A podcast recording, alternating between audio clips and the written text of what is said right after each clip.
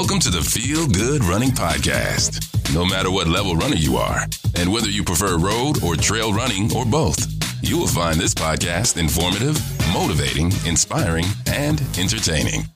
We have interesting guests, running related information, inspirational stories about real runners, and much more. Now, here's your host and a longtime runner himself, Jim Lynch. Well, hello, runners, and welcome. Been a while since I've had one of these longer episodes. I'm your host, Jim Lynch, and you're listening to episode number 59 of the Feel Good Running Podcast. Welcome to it. And if you're an existing listener, thank you for sticking with me and listening to my episodes. And if you're brand new, first time you stumbled upon this podcast, can't thank you enough. And I hope you enjoy it and go back and listen to some of the others. Well, what's been going on?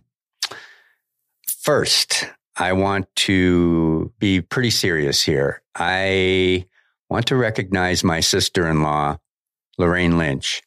She passed away a few weeks ago, and she's been in my life ever since I was born.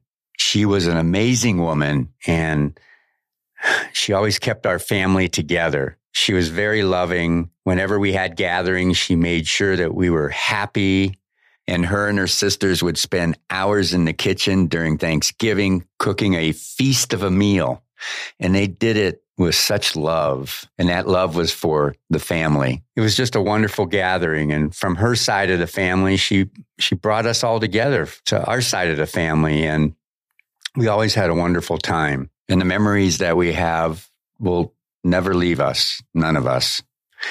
In addition to that, she was really good to me ever since I was a little child. She was always good to me, always there for me, always gave me advice. She supported me in my life. She helped me through a rough patch in my 30s. And I'm going to really miss her. And I just wanted to mention her because she needs to be recognized as the wonderful person that she was. I am going to miss her. Our family is going to miss her. And I just thank you for just acknowledging Lorraine Lynch. And if you could take just a moment to quietly say her name, that would be very much appreciated. If you'd like to know more about my sister in law, there is a link in the show notes at feelgoodrunning.com and it goes to the obituary page and you can read a little bit more about her life. Thank you for giving me this opportunity to share my sister in law with you. All right, runners. My guest this episode is Elle Balmer. And you're probably wondering to yourself, who is Elle Balmer? Well, Elle Balmer is an everyday runner like you and me. We had an amazing conversation. He reached out to me and wanted to talk about his father in law, Manny.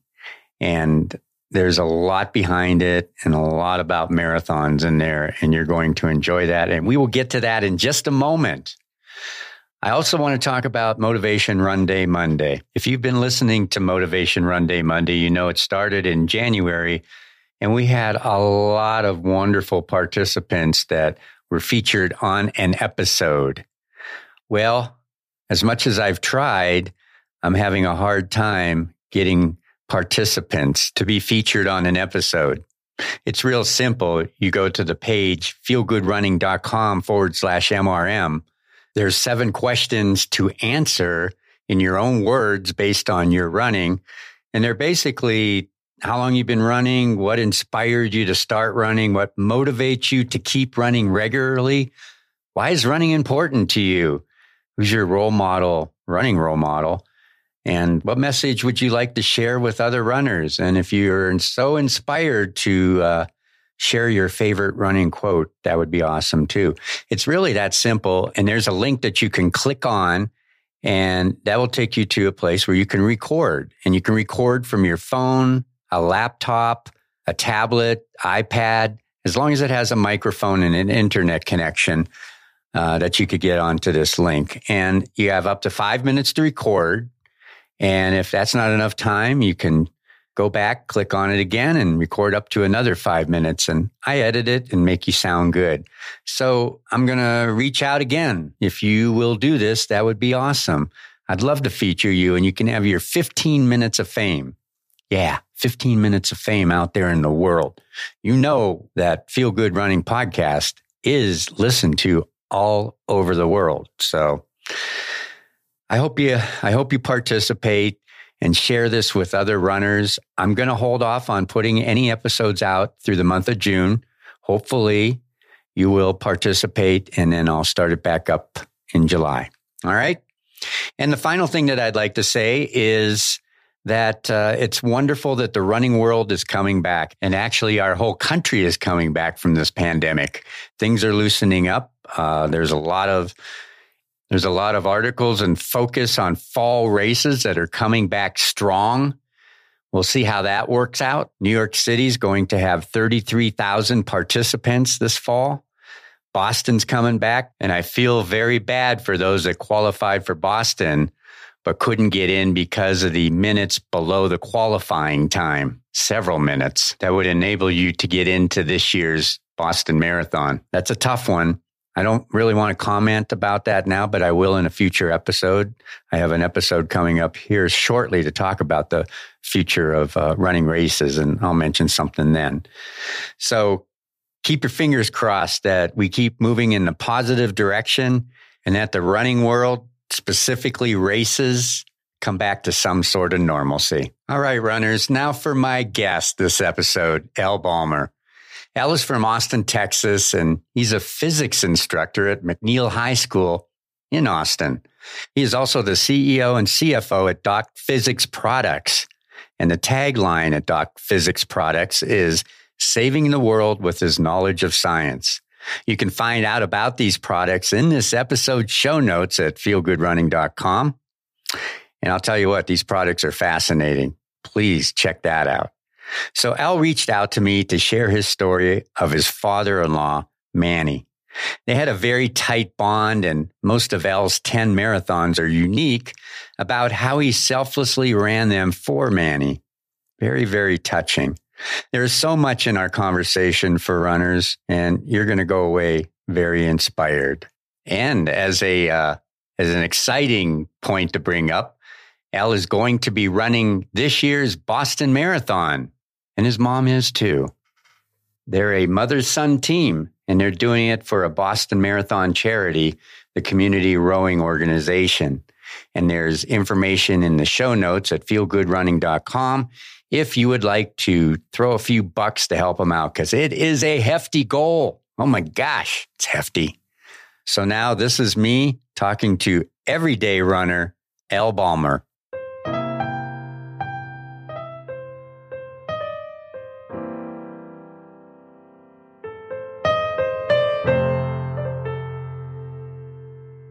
I uh, I like your place. Got got high ceilings there. Yeah. The old vaulted yeah. ceilings takes the weight off of you. I can imagine. Like, yeah, you don't feel like you're being pressed down on top of. Yeah, I my place has uh, they're higher ceiling, but I, I'd have to say they're maybe nine feet, ten, something like that. But they're not vaulted. I think uh, I think we're 25 to the highest point. oh wow! Okay. You know, me and my wife designed the house, and it was kind of our dream to build. You know, it's it's perfect for us, but I'm a physicist, so I thought, you know, I'm gonna I'm gonna make sure I, I design something that's energy efficient. So I. Uh, I'm, I'm pretty proud of it. yeah, yeah, you should be. Are you in? Uh, are you close to uh, your mother and father? They are about 30 minutes away. Oh, okay. I'm I'm right outside of Austin, uh, in a little town called Spicewood, and they're they're in the heart of it. Uh, little tri- trivia or trivial, depending upon which way you look at it. But Willie Nelson is my next door neighbor. Oh, okay. You know, he's a Maui guy too. He's out there quite a bit. Yeah. Yeah, and yeah. Uh, before I left, there was a uh, private concert for farming. And uh, it was it was invite only. I think people had to donate, and it was over close to where he lives. So a friend of mine who's involved with that organization said, "Do you want to volunteer? You come out, hang out, and I'll put you in a good spot, and you can see Willie and his sons perform." Woody Harrelson was there too. And so they put me in, in monitoring the backstage. So I was right there with them. Wow. It was really cool. Uh, we see his daughters here a lot. You know, they're they're in and out of a lot of the shops around here, and we have some eatery places, and, and they'll show up there quite a bit. And sometimes they sing around town. Um, her, his son, every now and then, maybe uh, we'll see him. Which which not, one? Not, oh, the one that's doing all the singing right now. I can't remember his name. He he starred. He was he was the guy that did all the guitar work for A Star Is Born. Right, Lucas Nelson. Yep, yep, yeah. that's one. And Micah Micah is his other uh, son. He did a set, and he was he was kind of more Jimi Hendrix, acidy type. But Lucas came up, and he is amazing. Yeah. And I didn't know at that time that he was part of Stars Born and wrote some of the songs, I think, didn't he? I, I, I don't know. Uh, I wouldn't doubt it, but uh, I know he played, you know, he played all the guitar or most of the guitar as far as I know. Right, right. And he helped, uh, what was the name of the star on in that with uh, yeah, Lady Gaga? I was trying to think of it when I was speaking too. I don't know why you didn't know their names. Aren't you always over there for dinner?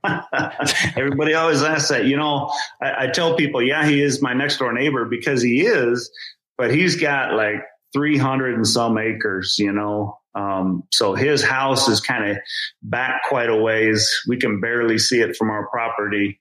Um, what's kind of neat though is is he used to do this thing for Easter where he would invite the, the neighbor, the people of the neighborhood over, and uh, he's got an old movie set up there, and you could walk around his movie set and check things out. And he would bring in a gospel band, and and they'd play, and then sometimes he'd come around and mingle, and you to take pictures. But uh, that was the only time we ever got you know got to go onto his property that that time that he would have everybody over for Easter. Yeah, doesn't send you Christmas presents or anything. we'll, get, we'll, get, we'll get people that will send us uh, CDs and say, "Hey, can you have Willie sign this for us?" No. yeah, what kind of neighbor is that, man? Yeah. Wow. So we, I've, I've, only seen him around town maybe three times. Uh, when we first moved in about 10 years ago, I saw him on his Harley with his American band, you know, American bandana. Right. And then another time I saw him crossing the road in his golf cart. yeah. Yeah. I, when I was backstage, he was getting ready to go up, um, to perform and, uh, standing at the bottom of the steps and, you know, he's, he's getting up there in age now. And you could mm-hmm. tell that it, it was going to take a little bit for him to get up those steps. And then when Woody Harrelson announced him, he came up on the stage and that hour and a half, he played all of his songs and he was phenomenal. But I was a little concerned because he's down at the bottom of the steps. I was hoping that he would get up to the top of the steps. You know, that's the thing. But I, I told you he used to invite the neighborhood over. The last three years, he hasn't, and uh, we could kind of tell, you know, that he was kind of having a, a, tougher time getting around. So I think it was just more difficult for him to invite everybody over and then not be able to show up. Right, right. Well, uh, thanks for coming on. You're the first guest that I've had on my podcast that I have not done any background on except for what you and I discussed on the phone and what you sent me in an email. So this is this is completely a freestyle uh, interview. So we're just going to go with it and going to be a lot of fun. And I um, I'm excited that you reached out to me, and I'm excited to hear the story and and talk a little bit about your running. So sure. So you uh, you originally sent me an email to talk about Manny. So why don't we start there? Well, um, Manny was my father-in-law and, and, an incredible individual, so motivating. He had uh, uh, overcome so many things in his life, and uh, one of the most positive uh, people I know I've ever met. And I was always so inspired by his stories and just listening to him. And he had a way of uh, of seeing the world that just pulled you into it and just made you happy to be part of it. And uh, he came down with uh, mesothelioma. And uh, I what, was, what is that? Mesothelioma is, is it's a it's a lung cancer that's caused from asbestos. And so he um, he was a painter for the state of Minnesota, and uh, there was sometimes they'd have to go into some of these older buildings, and they would have to scrape some of the uh, the the duct or the the piping and stuff and put paint on it. And back in the day, they used to coat a lot of piping with asbestos. So it, it wasn't like he was he was you know pipe fitters usually come down with this old time pipe fitters that were installing the pipe and then wrapping the pipe with this asbestos. But he, he came across it because he would have to clean off the pipes and uh, scrape this asbestos stuff off. The state wasn't too good about, uh, giving them the proper equipment to protect them. And, uh, of course it, it, uh, gets into your system and, and you don't even know it's in there. And, and 30, 40, 50 years later, here it is. And yeah. there is no cure. Um, I didn't, of course, when he came down with it, I knew a little bit about it, but I didn't know as much as I do now, you know. So when he first came down with it, you know, we had a lot of hope that, okay, he's going to fight this and make it. But, uh, um, it's very rare to uh, survive it. Yeah. Yeah. Um, I know that it was really, uh, you know, something that was out there, especially in the paint. Wasn't it in the paint? I don't think it was in the paint. Um, you know, to be honest with you, if you start mixing it with other things, with paint and and sometimes, you know, like uh, auto mechanics, it would be on the brake pads or the clutch. Well, once you start mixing the dust with oils and other things, it's not quite as bad. Mm. Because it, when it's in its kind of raw form, it has these hook like barbs to it that will get caught in in your tissue. But when you coat it with oil and you coat it with other things then those those barbs can't really uh, take hold. Hmm. so it depends really what kind of form it was in when you when you're dealing with it. Uh, there are a lot of uh, auto mechanics that came down with it because they were dealing with uh, like i say brake shoes and and uh, clutches uh, you know, before they were used and coated with oil and things like that. They'd be breathing this stuff in. Yeah. Um, and, and, you know, Manny was just such a good spirit. Tell me a little bit about his spirit. Well, Manny wasn't a runner, but, um, he's my, uh, my wife's father. And, uh, so I've known him pretty much all my life. okay. I met my wife when I was in uh, junior high and, and, you know, he was obviously a big part of that, but he overcame a lot of things in his life. And, and, and because of that, he just, you know, when you fight hard through something and, and, uh, you, you just have a different outlook when you survive something and come back and, and you have a new chance, a new beginning. And so he just saw the world uh, in a totally different way and always just um, very motivational to talk to him and you would share stories of things he overcame and, and, and it would give you a lot of strength, you know, for the things that you were dealing with. Um, and he was just a wonderful, and the other thing about him, he's just a wonderful storyteller. Uh, he had a way of telling a story that just drawed you and captivated you. He loved to tell a good joke and just a, an amazing joke teller. And so you're all, whenever you're around him, you're always captivated, uh, by what he had to say. And at the same time, you're always laughing, you know, so it just a, a great spirit to be around. He sounds like a wonderful person. Yeah. Yeah. And, uh, it's tomorrow is is uh, two years since he passed away. Mm. We, we me and my wife were just talking about that today, and uh, so we'll go out tomorrow and we'll think about Manny.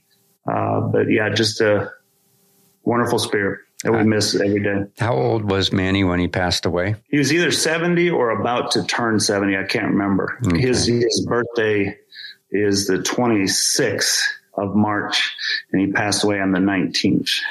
Wow. So he was yeah. he was young, and his birthday is a day after my birthday. Mine's the twenty fifth, and uh, mine's the thirty first. I always say, "Great people born in March." Right? I'll tell you what, you're absolutely right there. Good people in March.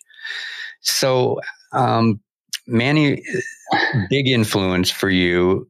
How did it come about where you really wanted to do and dedicate your running to Manny? Well, I had I had been running for a little while. Uh, I came into running a little bit later in my life, and um, I had uh, been running marathons for a bit and I've been trying to achieve a particular goal. and it was such a struggle. Uh, and I didn't know if I'd ever make it. Uh, but I was, this was back in 2000. Forgive me for a second here. Let me think. So 2017. I was running my fifth marathon up in Minnesota. I was doing the Twin Cities Marathon. And uh, marathon, by the way, I love that beautiful, beautiful marathon. And uh, oh man, I'd, I'd like to do that one again. To be honest with you, I, I love that course, and uh, it's just a great time of year. You know, the the temperatures are great for running a marathon. So I won't go. That's a story in itself, that marathon. But I, I will tell you that after three years of giving it everything I had, dedicating my every everything to to trying to achieve this particular time. I, I finally did it at the Twin Cities Marathon, and it was just such a release. And uh, we went out. We, everybody went out, and we celebrated that night. And, and golly, it was just a great time. Manny was just telling stories, and we were all laughing and just having a, a great celebration. And, and of course, my mom, my mom. Uh, said to me, Well, at least you're done with the marathon. And I'm like, Yep, I'm done. I'm not doing any more. and of course, my wife's heard that many times, but I was, I truly thought that was my, my last marathon. When was and, your first, uh, by the way, just to go, when was your first marathon? My first marathon was 2014. And, um, and, uh, here I was three let's see do the math real quick. Yeah three years later uh, running my fifth marathon. And you pretty much feel like a veteran by time by time you're running your fifth but uh, well you got the bug. Well it was the time thing. I really just uh, my first marathon was such a struggle. I just personally, I just wanted to try to do a little bit better. and I think that's the trap maybe a lot of us fall into where I can just just do a little bit better. But I really in my mind I had a particular goal and I wanted to achieve it and I felt like if I achieved it then I, I did everything I, I could with the running the marathon running at least and and I was going to leave that part of me behind. So that's kind of where the story starts. Manny, you know, was there for that celebration, and he was always kind of in wonder of my my distant running. And he used to talk to me a lot about it whenever we were together. You know, ask me questions. And uh, what kind of questions would he ask? Well, he just he just kind of, you know, like a lot of people how do you do it? how do you go that far? And and uh, and so you know, and w- what's it like? And, and those were a lot of the things that that we would talk about, um, you know, and and so forth. Um, That's refreshing, by the way, because a lot of people ask questions that aren't aren't like that. He sounded like he was genuinely curious and wanted to know how you felt. Yeah, and and uh, of course, and I kind of laid that out to you a little bit in our, our phone conversation and email. Those those conversations would eventually get a lot deeper, and and I'd find this fascinating connection between somebody who is, you know, going through treatment and what it's like to run 26.2 miles. and uh, so we would share a lot of those stories both ways. Uh, him talking to me and and and me, ta- you know, telling him what it's like to run each mile almost uh, of that distance. So he had he had a curiosity uh, for my running and in marathon running. And uh, uh, I know I told you that I was done running the marathon after my Minnesota record setting victory almost. Um, but I also had a commitment to some people in my running group that we were all going to run the uh, San Antonio Marathon in uh, December. And of course, I went home and I told them, I'm done, people. I'm, I'm, not going that. And uh, you know what? But they're your family. You, you, you train with these people and you, you spend a lot of time on the trail. And, you know, I had to run it with them, you know, and it was kind of like it was going to be a celebration run for me that everything that I had gone through in the last three years and everything I had dedicated myself to, I wasn't going to care about the time. I was just going to go out and have a great time with these people that, you know, they, they become your family. And that was that was marathon number six that you. That was going to be number six, yeah. And of course, they had to do a lot of convincing because I, I, felt like I was done. And then, of course, you know, I told my wife, I said, "Well, I'm, uh, I gotta, I gotta run another marathon." And she shook her head. You know, uh, she said, "Well, I knew it, I knew it." And during this time when I was getting ready to run the um, San Antonio Marathon, um, my wife stayed in Minnesota with her dad because he had. Uh, we thought he had walking pneumonia, and he had been to the hospital a couple times or the doctor's office, and they had uh, drained his his lungs to get the fluid out. But the fluid kept coming back, so something was amiss. Mm-hmm. And so she stayed behind, and um, that's when we discovered that that he had mesothelioma about a week before I was supposed to run that San Antonio marathon is uh, when my wife called and said, Hey, the, news is bad. And um, it just so happened that in Houston, there was one of the, the world's leading specialists in mesothelioma. And uh, we said, get Manny, get Manny down here to Texas, get him down here and, um, and we'll do everything we can. And so we had a lot of hope there in the beginning. And, uh, you know, my wife got, flew back down to Texas from Minnesota and, and Manny came as well. And then uh, I ran the uh, San Antonio Marathon and uh, went home that night. And I hadn't seen Manny yet because my wife had just gotten back into town and I hadn't seen him. And, and uh, so this is the first time I've seen him after he, he had been diagnosed with, with cancer. And uh, we just sat and we talked. And, uh, you know, we talked. I, I, had something happen during that race that was just to this day. I look back and I'm, I'm you know, it, it's hard to explain. Uh, when I tell people, I don't know if they really believe me. and I always have to say, you know, I'm I'm a physicist and uh, I know the rules of the universe. I mean, I, I, I teach them. You know, I, I kind of yeah. know how things work. But uh, I had something happen during that marathon that uh, was very hard to explain, and and so this was one of the stories that that I told Manny when I got back into town. You know, we were just sitting around talking. I said, "Man, I had something strange happen," and uh, that was during during the San Antonio Marathon.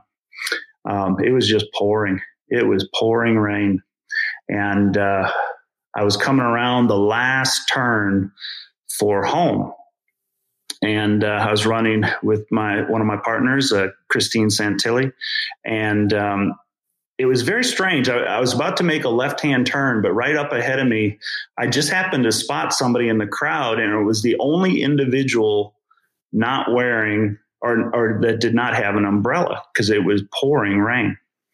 And uh, he had a cap on. It was a green cap. And I was kind of, as I got closer, I was just kind of looking at him. And this individual had just a striking re- resemblance to my grandfather. And uh, I got closer and I got closer, and the person just never took their eyes off of me, and they were staring at me, and and uh, and then the person smiled at me, and uh, my my grandfather had very distinctive smile, very distinctive teeth, and I can't explain it, but it it looked identical to him, and I was just blown away. Um, at that exact moment, I heard my mom uh, yelling my name and I turned and I started running to the finish. And as I was running, though, I kind of over my shoulder, I, I, just looked back a few times and this person was still staring at me. And one of the things about my grandfather is he used to always wear this uh, green John Deere hat. Well, this person didn't have a, a, John Deere hat, but it was a green hat. So I just, it was very, uh, very, I don't know the, the word right now, but uh, um, it was strange. strange, yeah. Yeah. And uh, I went on to finish. I went on to finish the marathon and, and uh, I told my mom the story. And, and then when I got home, I was telling this story to Manny and we were talking about it, you know. Um, and my wife was listening, and my wife said, it was your grandpa and he's telling you you're done. Stop running. That's so, a good angle to yeah, well but you know you know manny was asking questions about the marathon and and i remember that i I got uh, you're just so it's hard it's hard to describe it all to somebody that that has never run it before but I was so exhausted that I think at about mile 22, I couldn't even hold my water bottle. I just dropped it. I said, I can't even hold, I can't even lift it up. Mm-hmm. and so I was telling this to Manny and, and, um, you know, just how difficult it is. And he said, you know, well, what's, what's it like the first few miles? You know, and I kind of talked about that. I talked about, well, the first few miles, you're all excited, you're laughing, you're telling jokes, you're wasting energy talking. you shouldn't be. But uh, there's a lot of celebration in the beginning. And you, you've run enough marathons to know that it's going to get tough that day. Um, but there's still just, you know, the optimism you started and, and, and you, and you have, you tell yourself, I'm going to do it. I'm going to, I'm going to break that record this time, or I'm, you know, you have all those thoughts in your head uh, of what's going to come and how you're going to handle it and how you're going to take care of it. It's like a release of energy at the beginning of a race because, you know, you're so nervous the day or two before or the day before and the evening before and even going to the start line. And once you get to the start line, you're nervous. And then it's that release of energy and everybody's happy and you feel like you can slay the world and you get your first two miles and you're thinking, wow, this is amazing. yeah, I feel Go I'm going to be going this pace the whole way. Yep. Yeah, it's it is that you know you do spend so much time focused and thinking about that. You're finally there.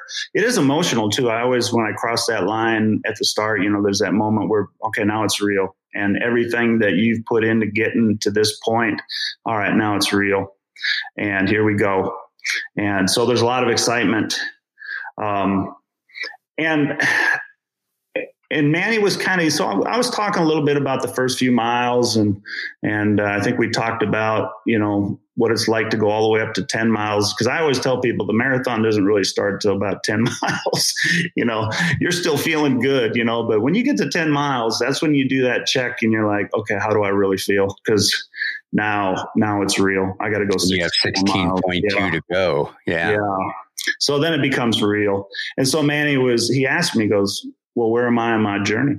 You know, well, you just found out and you're full of optimism and, and you're ready to take it on and you're you're at about mile somewhere between mile one and mile three mm. and uh, you know and uh, you're feeling good right now but there's later on it's not going to be so good so that was kind of how it all started that we started talking about what it's like to go what it's like to run a marathon and kind of what it's like kind of between certain miles, you know, miles one to three, three to six, uh, six to 10, you know, and, and that's kind of how it started. And we had, a, like I say, we had a lot of hope in the beginning, a lot of optimism that things would, would turn out differently than they did. Uh, he was meeting with a specialist in Houston. Uh, he went down there and they said, he, the doctor told Manny, he goes, Manny, I usually don't say this to people, but we're going to cure you. And uh, Manny was just full of hope. And uh, we believed it. We thought, you know what? We caught it in time. We got we got Manny to the to the the best doctor in the world. This is going to be all right. We're going to be, you know, we're going to look back at this and and you know, it was just one little hiccup along the way, and we got through it. Well, he had to have a particular type of surgery where they go in and they remove the lining of your lung because that's where the uh, mesothelioma was. So they remove the lining. And um, the day the day before the surgery, or the day of the surgery, w- was the day before the the Austin Marathon. And again, I, I had kind of given up my marathon days. I, I, you know, I did my celebration run with my, my family, my running family, and I was ready to move on. And the, the, the day before the marathon, he went in for surgery. And later that night, we got the news that they couldn't do it. They, they went in and the cancer had grown so close to uh, his aorta that they couldn't remove the mm. lining of the lung. So things changed in a hurry. We had all this optimism and all this hope. And then, um, no, that's not going to be the case anymore. And so the next morning I woke up and, uh, irreversible too, right? Yes all well they they're you know they talked to us about different options you, you, know that's the thing. They're coming at you pretty quick with all the different uh, the different options and, and where we're at. You know you, you, don't have time to research. It's a very very fast growing cancer and, and you're very you know you kind of the doctors are telling you things and you're just okay okay just what do we do next? What do we do? You don't know where to you don't have that moment where you can just breathe and kind of let's think about this for a little bit. You have to move so quickly and you get kind of drawn into that so the next day, we show up for the marathon, and uh, me and uh, Christy Santelli, and um, we said, let's go the whole way. We were only supposed to go half, and uh, we hadn't even trained for it. We just looked at each other and we just said, let's do it. Let's go the whole way. And uh, we just, I said, you know what? I want to get Manny a medal he just went through surgery and I want to get him a medal. I want to get him this this marathon medal. Hmm. And so we did it. Me and uh, Christine, we uh, we took our time, and we actually didn't do too bad. I think uh, I think we did it in about five hours forty minutes. But for not training, it, that was pretty impressive. Hats off to you on that. And we uh, you know, it got tough. Christine is one of the toughest runners I've ever known. You'd ever meet. She doesn't tire. I don't know, how, like my mom. Yeah. I don't know how, but um, I was hurting bad at about mile 20, mile 21, and, and she kept encouraging me, you know. And I think at about mile 24, we, we, we split. We said, all right, I'll be at the finish.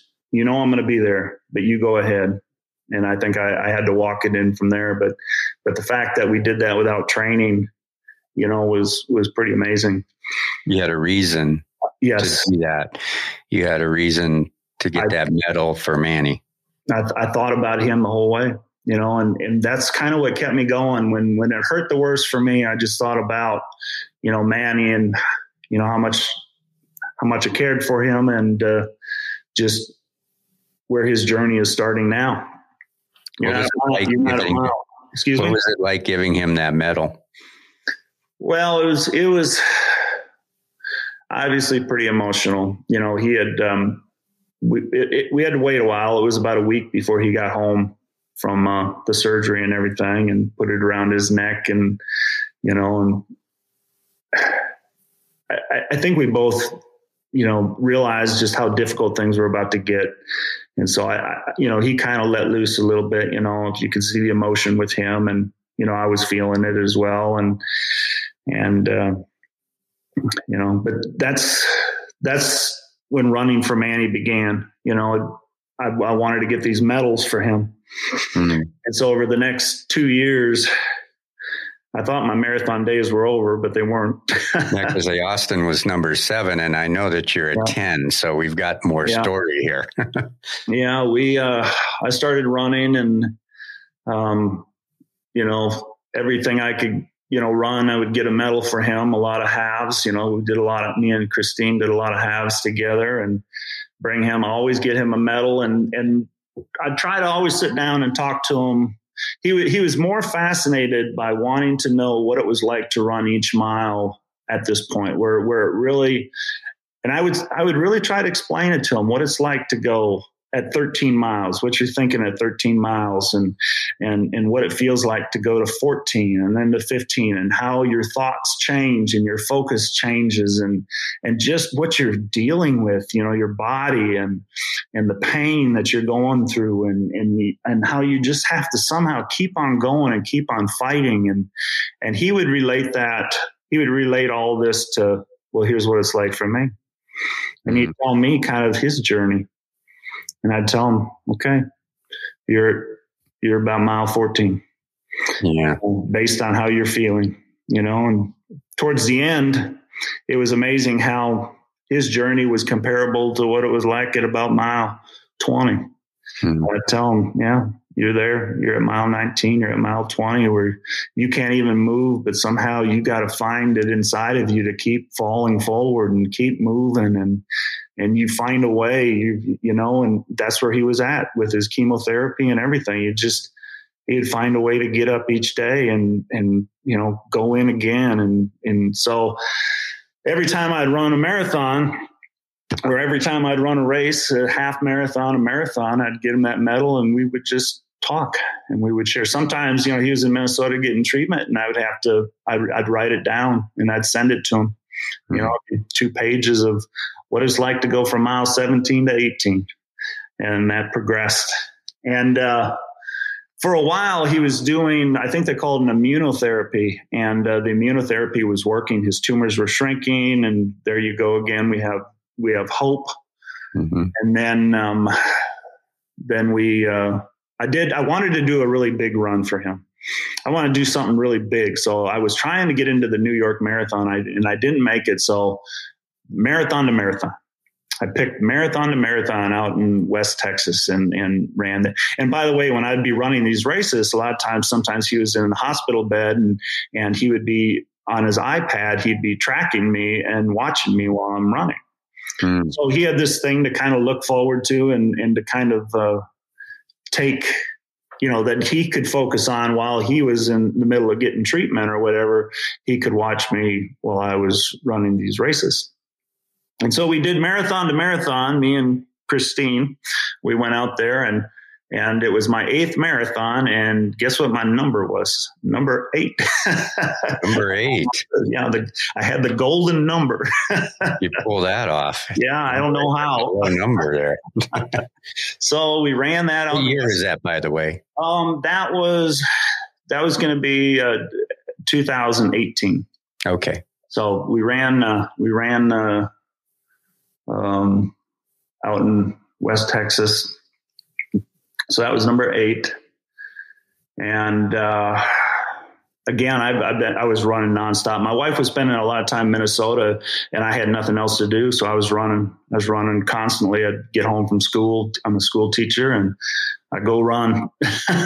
yeah, and, and, it would help me. Uh, the thing that helped me the most was um, I would think about Manny, and I think about what he was going through, and and it never so I never thought about my own pain in running.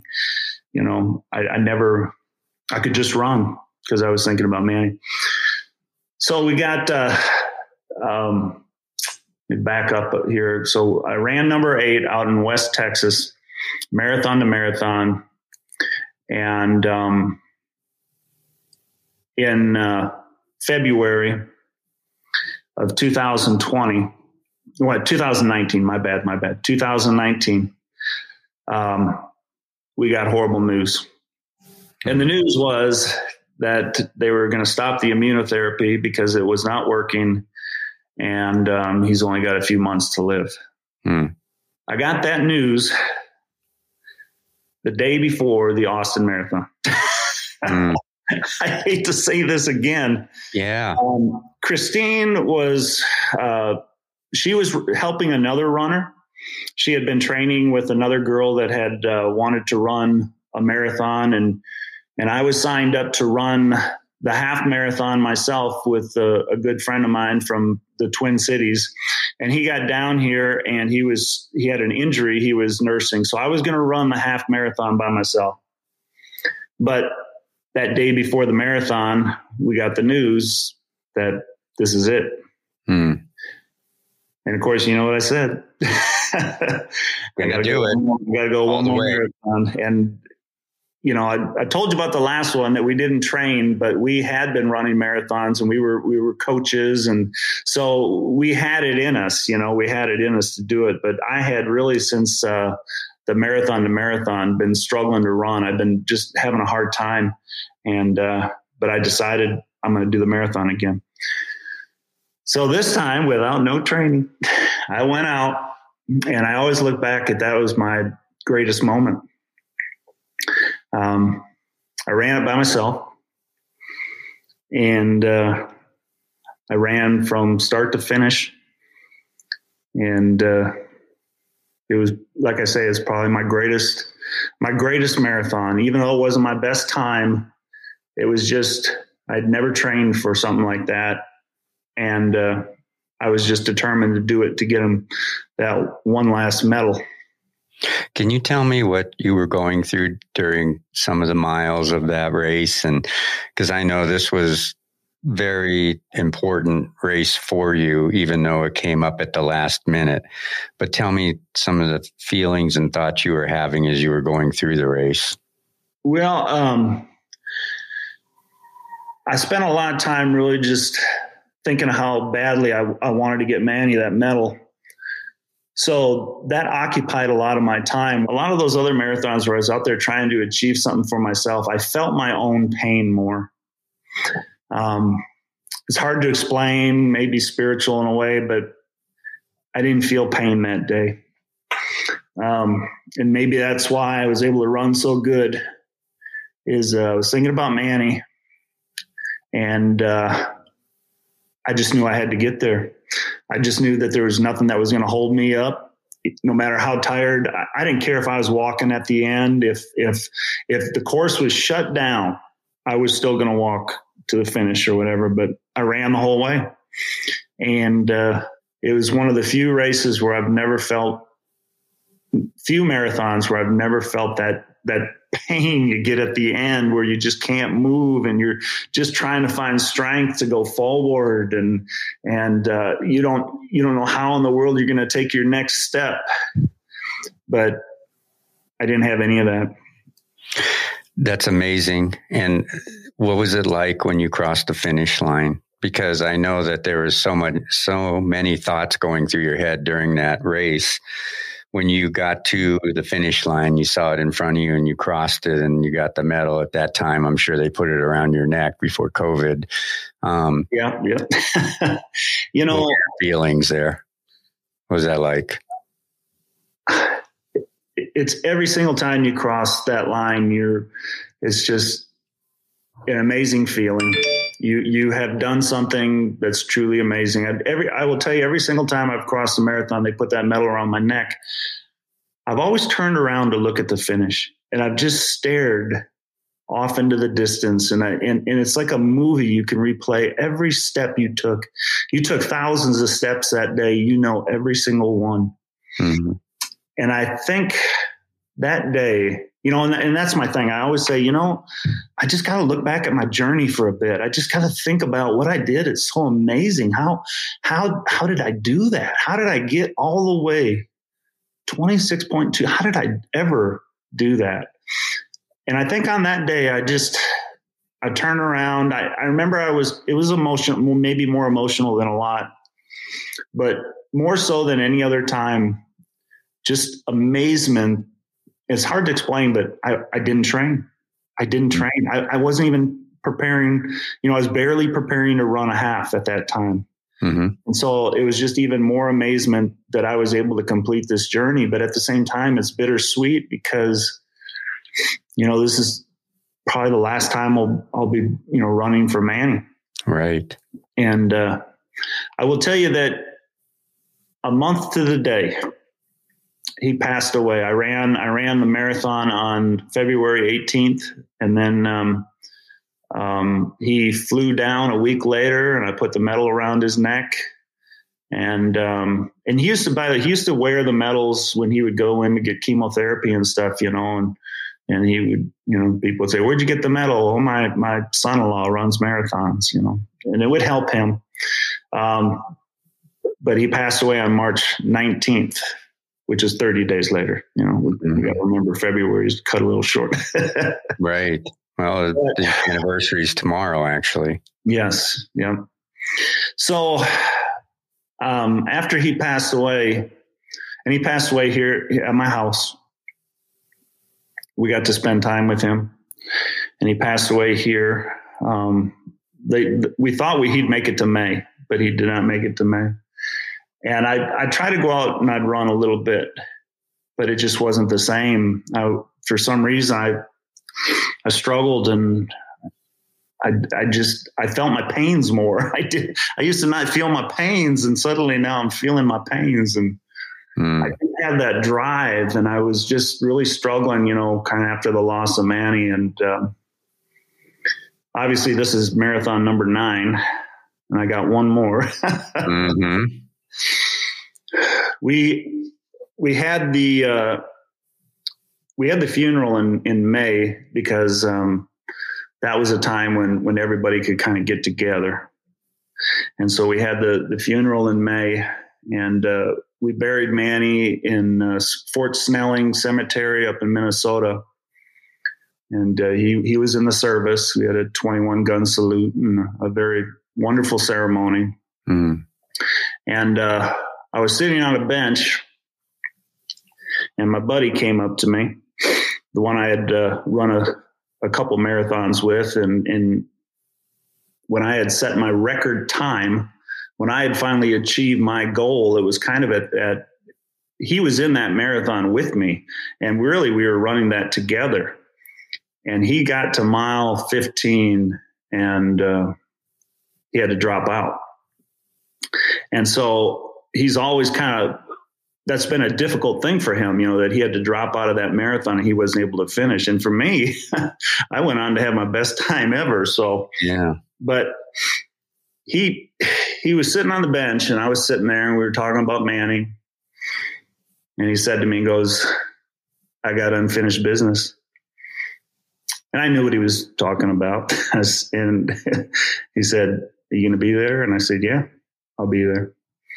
Um, so that meant he was going to try to run the Twin Cities one more time. And uh, for me, I thought, you know what? I'm one away from double digits. How many people get to double digits? And I thought I could run one more time for Manny because mm-hmm. it's on his home turf. He uh, he's from Minnesota, and he used to work at the state capitol. The finish of the marathon is at the state yeah. capitol, and I thought one more beautiful, time. beautiful finish yeah, let's do it one more time. So I trained all summer. And this time we played it smart. I flew up there a few times to train with my buddy, and, and we ran, uh, uh, you know, we ran on the actual course a few times. And uh, so I thought I thought we were going to have a great race, and I was really looking forward to it, really excited, and and uh, flew up to Minnesota the day before, uh, maybe two days before the race, maybe the day before, I can't remember. But uh, we went over to the expo and we got our our gear, and uh, my mom was there too. My mom was going to, uh, she was going to run the ten miler that they had. So we got everybody got our gear, and when we were leaving, uh, my buddy Tim uh, took his number out of his bag, and he goes, "What number did you get?" And I went to take my number out of my bag, and uh, it wasn't my name. And I said, well, "I got somebody else's. I got somebody else's bib here." And I started running to get back inside. And I said, "Wait a minute!" I looked at the bib, and it says Manny. Wow. And I just stood there, and I'm like, "How did this happen?" You know. Um, I signed up. I never, I never put anybody's name. I never even put my name. Sometimes my mom will sign me up and she likes to put my name, but I never put my name or anything. And, and, and so I don't know. I, again, I'm a physicist. I, I can tell you about the laws of the universe, but I don't know if I can tell you everything. So I've got his number now. wow. I call home and I tell my wife, I take a picture. I'm like, you're not going to believe this, you know look whose number I got, or look look whose name is on my bib. So now now it changes things a little bit. My my my goal was to make sure my buddy Tim got to the finish. He needed me there. He had unfinished business. Now my new goal is I got to get Manny to the finish line. So here we go again. Number 10, you know, I love the, I always love the national anthem. It just makes, I mean, it just, God, there's, it's, it, you're in a sea of people all getting ready to do something so amazing. Mm-hmm. When they play that anthem and it just brings you to tears practically. I've cried many times at the start. Yep. And you know, you look around, you look at all the faces that are starting with you, and you're wondering how many of them are going to be next to me when I finish this thing. How many are going to make it? How many are not going to make? You know, you always have those thoughts. Um, but for every person you see, you're just, you know, you your, your hats off to them. They have the courage to come out here on this day and try this and do it. I mean, how many people have that courage to to even attempt something like this? So and they have their own story too. Yeah. There's they have their own reason for being at that start line. Yep. Reason Manning. Yeah, another person may have a completely well will have a completely different story. It it yeah, it's it's always for me that start is, you know, we've talked about it, that start is emotional. Um, so, anyways, we, man, we have a great, I mean, we are running great. It is probably one of the best uh, runs we've had together, uh, effortless almost. And um, my buddy Tim started having trouble around mile 17 or, yeah, about mile 17. And, uh, I'll make it short. he gave it hell, uh, but uh, he got to mile 21, and that was it. He just he, he he hit that wall, you know, and sometimes you don't recover from that wall, and and he struggled. In the meantime, I had taken off my jacket. Did did he finish? He did not finish. You're not okay. Okay. for the second time at that particular race, I'm I'm waiting for him to tell me, "Let's go one more." Mm-hmm. okay, we'll see. Change your phone number. Oh man, yeah. uh, and I love him for trying. I mean, I was so proud of him and, and the effort he put in. You know, and it, it's hard to explain to people. It's the toughest thing you ever do. You know, and and um, you know those there's tough decisions you got to make during that race. And sometimes your body's telling you you've had enough and and your mind is trying to tell the body be quiet and oh you're trying to control two things you know? Yes. I always there's a quote i love from lou holtz you know and he, says uh, if you want something bad enough you'll find a way Mm-hmm. If not, you'll find an excuse.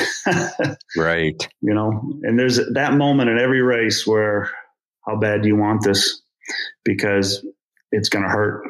Mm-hmm. I mean, I've had those moments where I had to throw my water bottle down because I, I didn't even have the strength in my arm to hold it up anymore, but I wanted, I wanted it more than anything. And, uh, you know, there's also that moment that sometimes I've said, you know, I, I, I could die out here today and my wife probably doesn't realize that I'd do it. I'd keep walking even if I knew that I wasn't going to make it and I could die here today. Mm. Because you want that finish so bad. And so I always tell people, you know, there's a switch. And when you find that switch in your brain, there's nothing you can't do. Right. But the hard part is to get down there and find that switch. And and that's kind of what the marathon has done for me. I found my switch and I know when it hurts, I can turn it on. And some people, they're not there yet. They haven't found that. doesn't mean that, you know, they're going to not stop trying, but it's going to take a little longer to find that switch. So I know I'm going to make it. Um, I lost him at mile 21, but I couldn't stay with him because I had to get Manny's number across the line. I had taken off my jacket, and people are yelling, Manny, go Manny, Manny, you're my hero and uh, that just, I mean, that just made me have to mm. keep going more. And and uh, I will say it was my last marathon, but it was I don't know why it was probably the marathon I was in the most pain. Um, not emotionally, physically. Um, I just I remember the last part of the Twin Cities Marathon, I don't know who dreamed this up, but it's a four mile run uphill. mm-hmm. Most of the marathon is flat. And all of a sudden, you get to the St. Paul side of the Mississippi River, and then you begin a four mile climb. mm-hmm. And the last mile is a downhill sprint to the finish. But you are at the toughest part of any marathon, and you're struggling to get up this hill and everything hurts and it's just you, you want it over with so bad but you keep going So many of our listeners can relate to what you're saying. Those that have not run a marathon, don't be afraid of this because it's just a part of doing a marathon. What I liked about the Twin Cities marathon is when you get through those four miles of uphill and you get over and you start going downhill, you see in a distance, I don't know if they still do it or not, but they have the fire trucks that are up and yep. the big American flags. And you know, when you get to that spot and you go underneath that, you're just about at the finish and it is just amazing. Yes, it is. It is an amazing finish. Plus, you go by the St. Paul Cathedral, the the church, and the bells are, or you know, not the bells, but the uh, um, yeah, the bells are sounding, and it's just it is an amazing finish. And and as difficult as it is, you know, I describe this. I don't mean to describe the pain of it, but it's real. There's nothing that replaces what it feels like when you finish. I mean, you have that moment where you're you're excited to be done moving, but yet you you wish it still was going on. Mm. You wish you were still out there. You know, you you know that you did something that was amazing and uh, I mean, I always tell people, you know, it's it's one thing. You know, I've got lots of heroes in life, but it's one thing when you become your own hero. You know, mm-hmm. look back at what you did, and just just in amazement of it. So there's nothing that replaces that, and it's worth everything. I mean, you, you yeah, you're going to suffer. You're going to, you know, but uh, that finish is is truly amazing. It is. I have a, a, a couple questions here. Um, I want to go back to the bib where you um, picked up and it, it, said Manny on it. Did you ever ask anybody if they went and tried to work that out as a big surprise for you? You know, I never did because it was, I, I don't know who would do that. I guess I should start with my mom, but. Uh, I, know, yeah, I, she I, would be a person that could do it. Yeah. well, I registered myself and um, I just think that'd be a difficult thing to do. But it, yeah, I never had that moment where I'm like, "Hey, did you call?" I know my wife did it. You know, we talked about that a little, or talked about the the bib and stuff, and she was in total shock. So, um, yeah, maybe when we're done, I'm going to call my mom. yeah, yeah, yeah. It's it's no, I never I never had that thought. It, and it was one of those things too where um, my mom kept asking me, you know, have you registered yet? Because you're gonna. I, I kind of held off registration because I wanted to make sure my buddy was was really going to do it. You know, he he had struggled a little bit. You know, this is you know his fourth marathon, and he had ended up in the medical tent on two of them. So, you know, I, I just wanted to make sure he was signed up first and then kind of I'm a procrastinator myself. So it's one of these things that I'm I'm signing up at last minute. So I don't know. Hmm. yeah it would be worth asking your mom. She's, yeah. uh, she's the type of person that would uh, would would do that definitely. The other question I have and this is back uh, I, I, can't remember which marathon it was. I mean, you mentioned that you saw a person that looked like your grandfather as you were approaching the finish line. When you got across the finish line, because that was such a amazing, shocking thing for you, did you did you ever want to go back and just see who that person was? Well, you know, the one thing I tell people too is, you know, you've been running all day. Your your your mind can kind of play tricks with you as well. You know, you so you don't you don't know, you know, sometimes you don't trust things all that much. And um, it was raining and, and then when I got across the line, you know, they put that metal around me. I'm, I tend to be, I hate to say this, I don't want to scare listeners up, but I tend to be a fainter at the end because I stop moving and your, you know, your blood, your blood pressure changes. And so I have a tendency to go down. mm. I always try to work my way over to the fence real quick because I, I know, I know that feeling, you know, and I'll just sit there for a little bit and I'll get my blood pressure back up and I'll be good. But, uh, you know, I, I, had that happen to me where I, I, went down and, you know, my mom found me and, and, you know, and, and I was telling them, I was like, Ma, you're not going to believe this. Just this guy over here. But yeah, I never, I, I never went back to look, you know. Maybe it's good that you didn't yeah. because you, you have that memory you know, not going back there. Now you have that memory and it's just something that will always be with you as a mystery, but a good, a good mystery. Well, the real story behind that is, is my grandfather was, was passed. He was, um, he had lung cancer and, uh, he was in the later stages. And, uh, it just so happened that this is back in 1976. I spent two weeks, me and him, watching the Summer Olympics there in Montreal.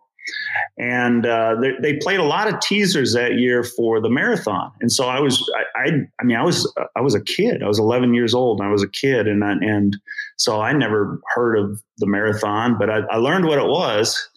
And uh, me and my grandfather, we watched the marathon together. And when it was over, I said to my grandfather, I, I said, uh, "I'm going to run that marathon someday." And uh, he smiled. He looked at me and he said, uh, You'll do remarkable things in your lifetime.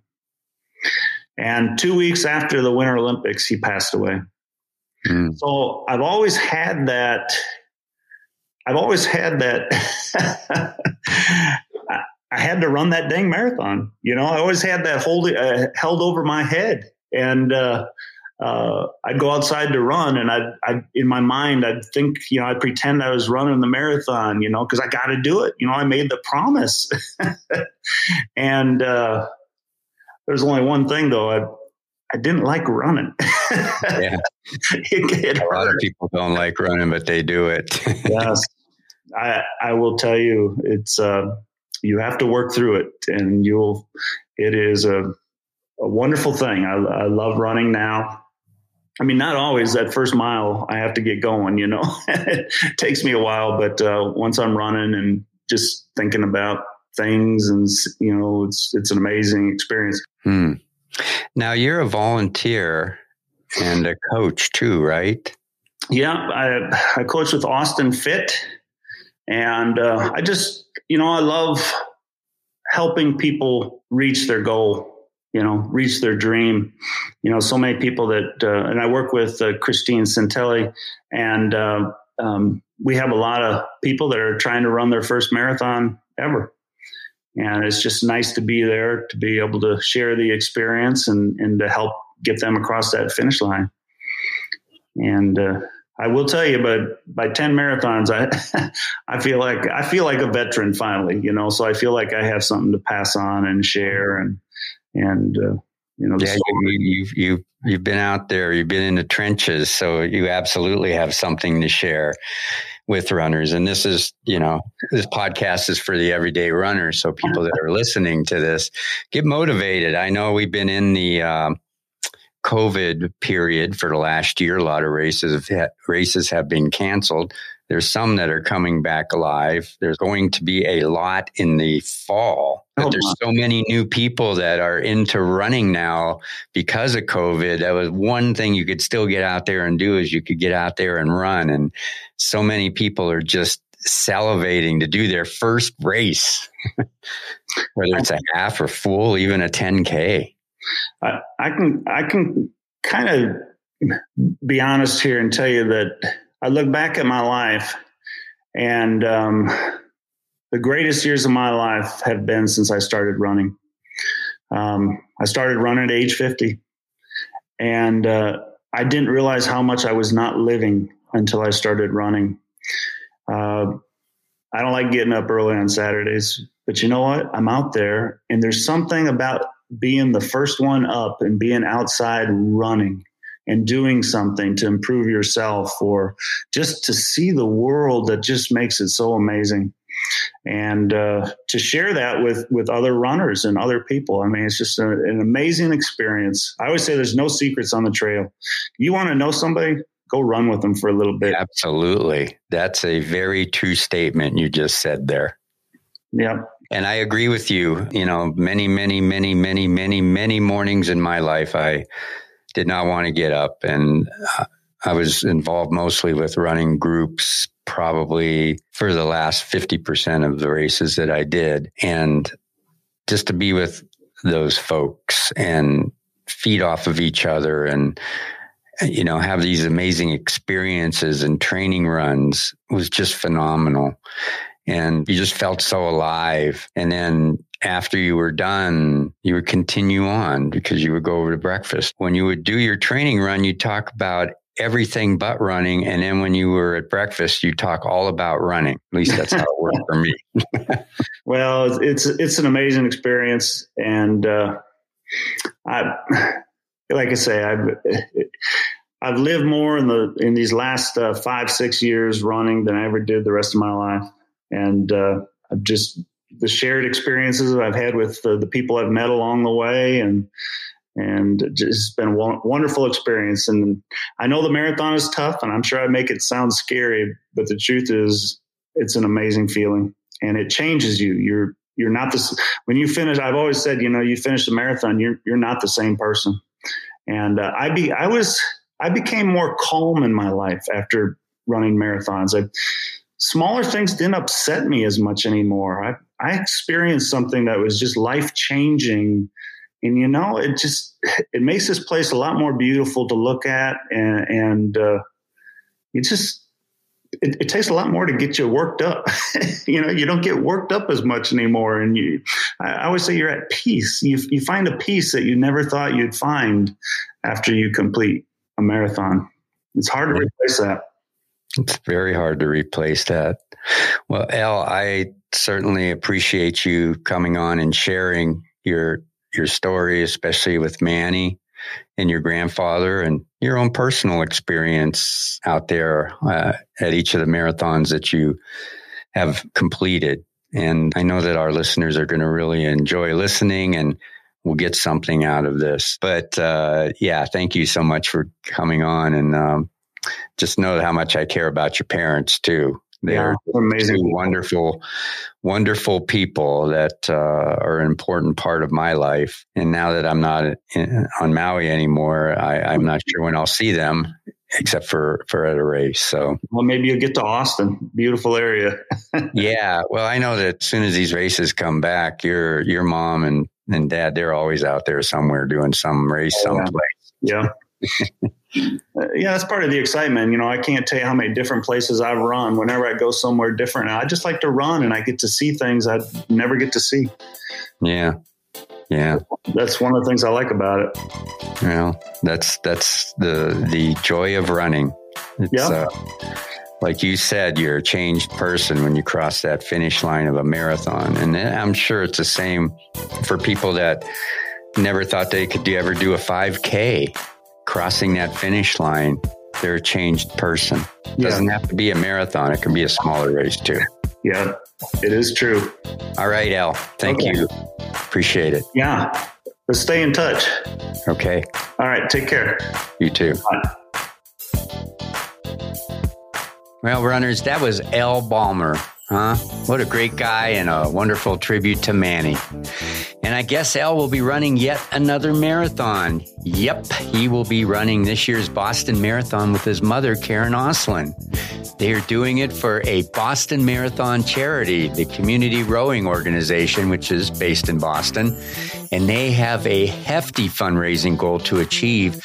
So if you feel so inclined to give a little, and it's for two good causes, Karen and Al, mother and son team, and also the community rowing organization. The link is in the show notes for this episode, which you can find it at feelgoodrunning.com. So hopefully you'll consider throwing in a few bucks to help them because it really it's it's seriously a good cause. And I know there's a lot of stuff out there that you've been giving to. So if you can, you can. If you can't, you can't. I get it. No worries whatsoever.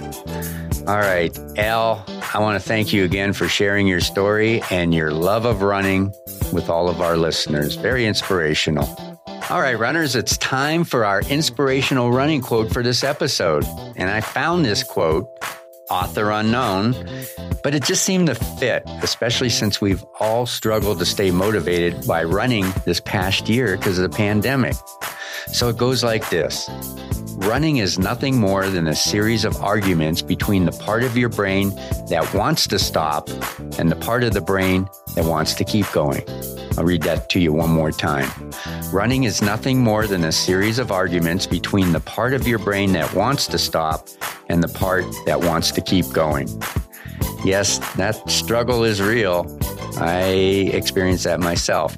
But keep it tilted to the part of the brain that wants to keep going. And really, that's with everything in life, right? You want to keep your brain tilted to keep going. So there you go, the inspirational quote of this episode. I hope you enjoyed it. Well, that's it for this episode, runners. I really and seriously appreciate you listening. And if you can do me a solid and share this podcast and episode on your social media platforms and also with your running friends, that would make my day. Come on, make my day. And be sure to check out this episode's show notes at feelgoodrunning.com. Oh, yeah. Are you on our email list? And if you're not, why not? You can do that also at feelgoodrunning.com.